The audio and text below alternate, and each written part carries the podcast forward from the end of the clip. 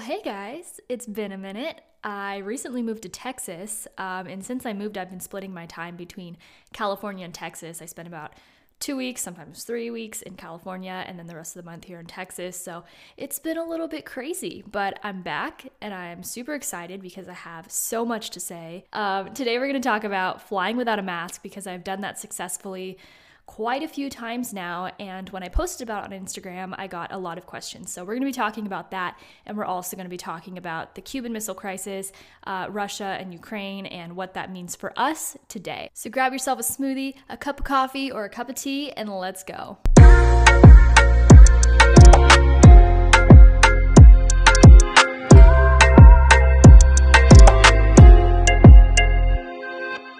All right, y'all. I apologize if I slur my words at any point during this podcast because I had the big, bad, awful COVID a few weeks ago, and one of the symptoms I had afterwards um, was dysphonia, which is where you like almost can't get words out sometimes and you slur your words, and lots of fun, totally random.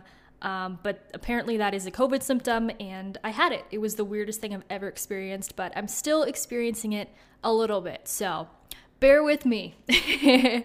Let's talk about this Ukraine Russia nonsense real quick uh, and just get it out of the way because we need to look at we need to look at history to really understand um, what's happening and have a proper perspective on this event and whether or not the US should even be involved at all. Understand, in no way am I sympathizing with the Soviets here, but we need to look at history objectively so we don't repeat it and start unnecessary wars or spend unnecessary money or uh, send our troops where they don't need to be. When the Soviet Union put missiles in Cuba and aimed them at the US, which is known as the Cuban Missile Crisis, they were doing so in retaliation. See, the US threw the first punch. We placed ballistic missiles in Turkey and Italy near the Soviet Union's borders first. Now, NATO, a military alliance, is moving into Ukraine, which would put Western weapons near the border of Russia, therefore threatening Russia once again. Well, now we've learned that Putin has discussed a quote strategic partnership with Cuba um, during a phone call with Cuba's president. This is all sounding so very familiar, is it not? President Harry S. Truman was the first Cold War president.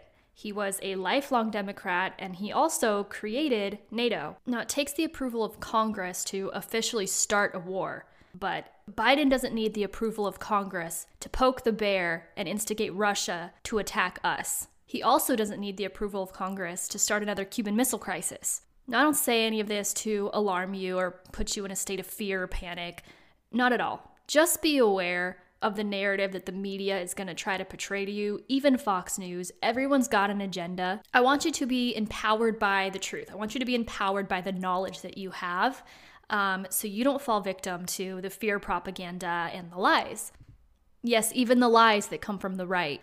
You know, I can't help but wonder why they made kids do nuclear drills at school during the Cuban Missile Crisis as if ducking and covering would save them from a nuke. It sounds eerily similar to children wearing masks all day at school, even though the scientists have said that masks don't work and children are at the lowest risk for COVID. It seems as though the establishment needs a tangible way to keep people in fear. If everyone's wearing masks, it looks as though, it feels as though, it seems as though there really is a horrible, deadly pandemic lurking around every corner waiting to kill you if we're running duck and cover nuclear drills in school, it really feels like there is a crisis and we should all be in fear and we should all look to our government for help. Our puppet masters need a tangible way to keep people in fear, to keep children in fear, so they grow up with certain ideas and opinions about Russia, for example, and a certain level of fear for viruses of any kind.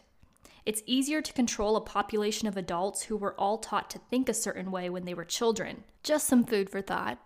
Okay, let's move on to something a little more fun, and that is how I successfully fly without a mask. For the past 20 or so flights I've been on, I have barely worn a mask. Sometimes I can't go completely without it. Sometimes I have to keep it just, you know, below my chin or whatever. But generally, you can get away with more than you think you can what I've learned is that most people actually don't care.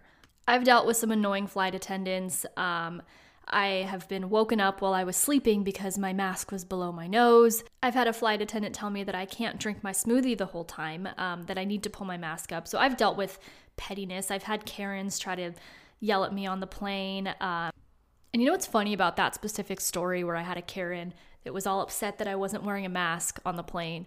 Um, the flight attendant literally did not care.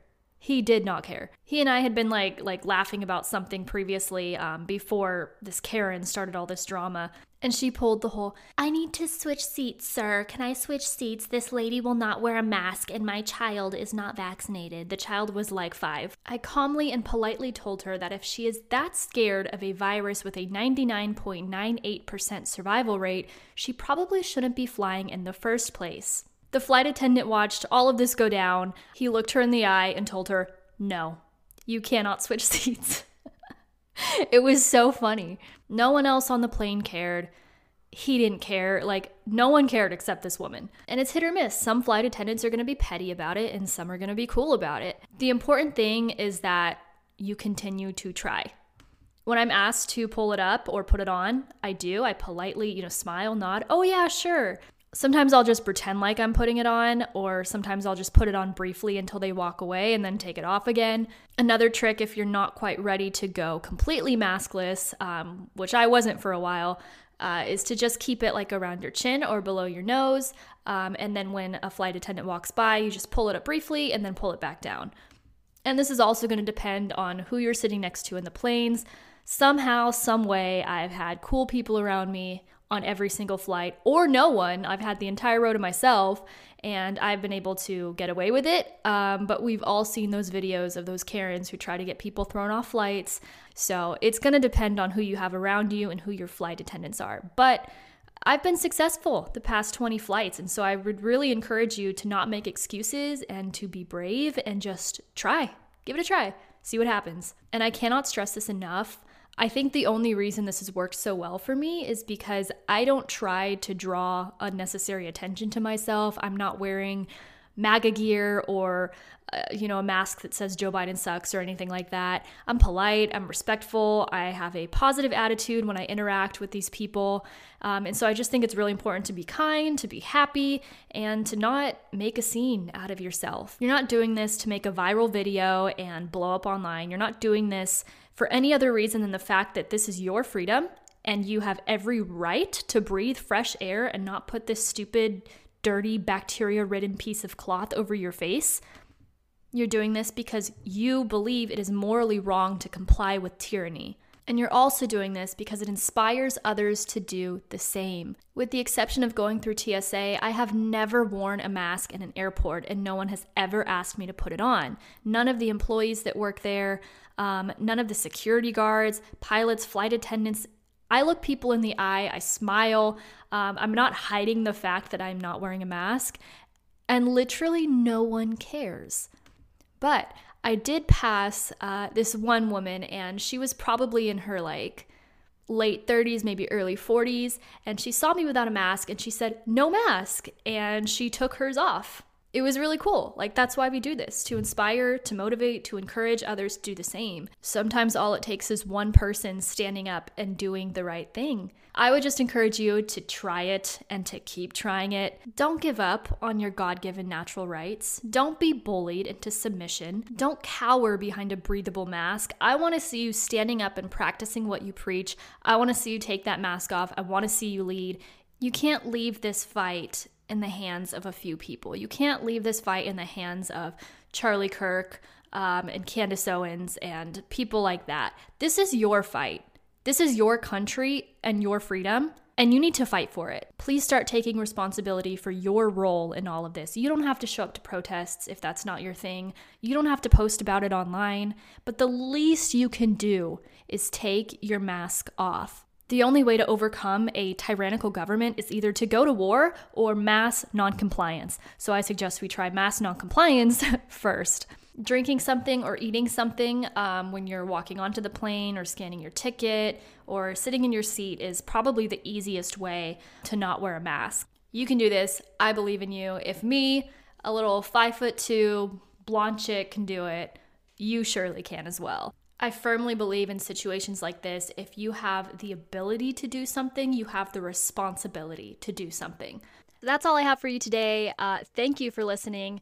If you feel so inclined, please leave a review. It helps a lot. And now that I'm not traveling as much, you can expect weekly episodes again, so be on the lookout for that. All right, y'all, have a great day, and I'll catch you in the next one.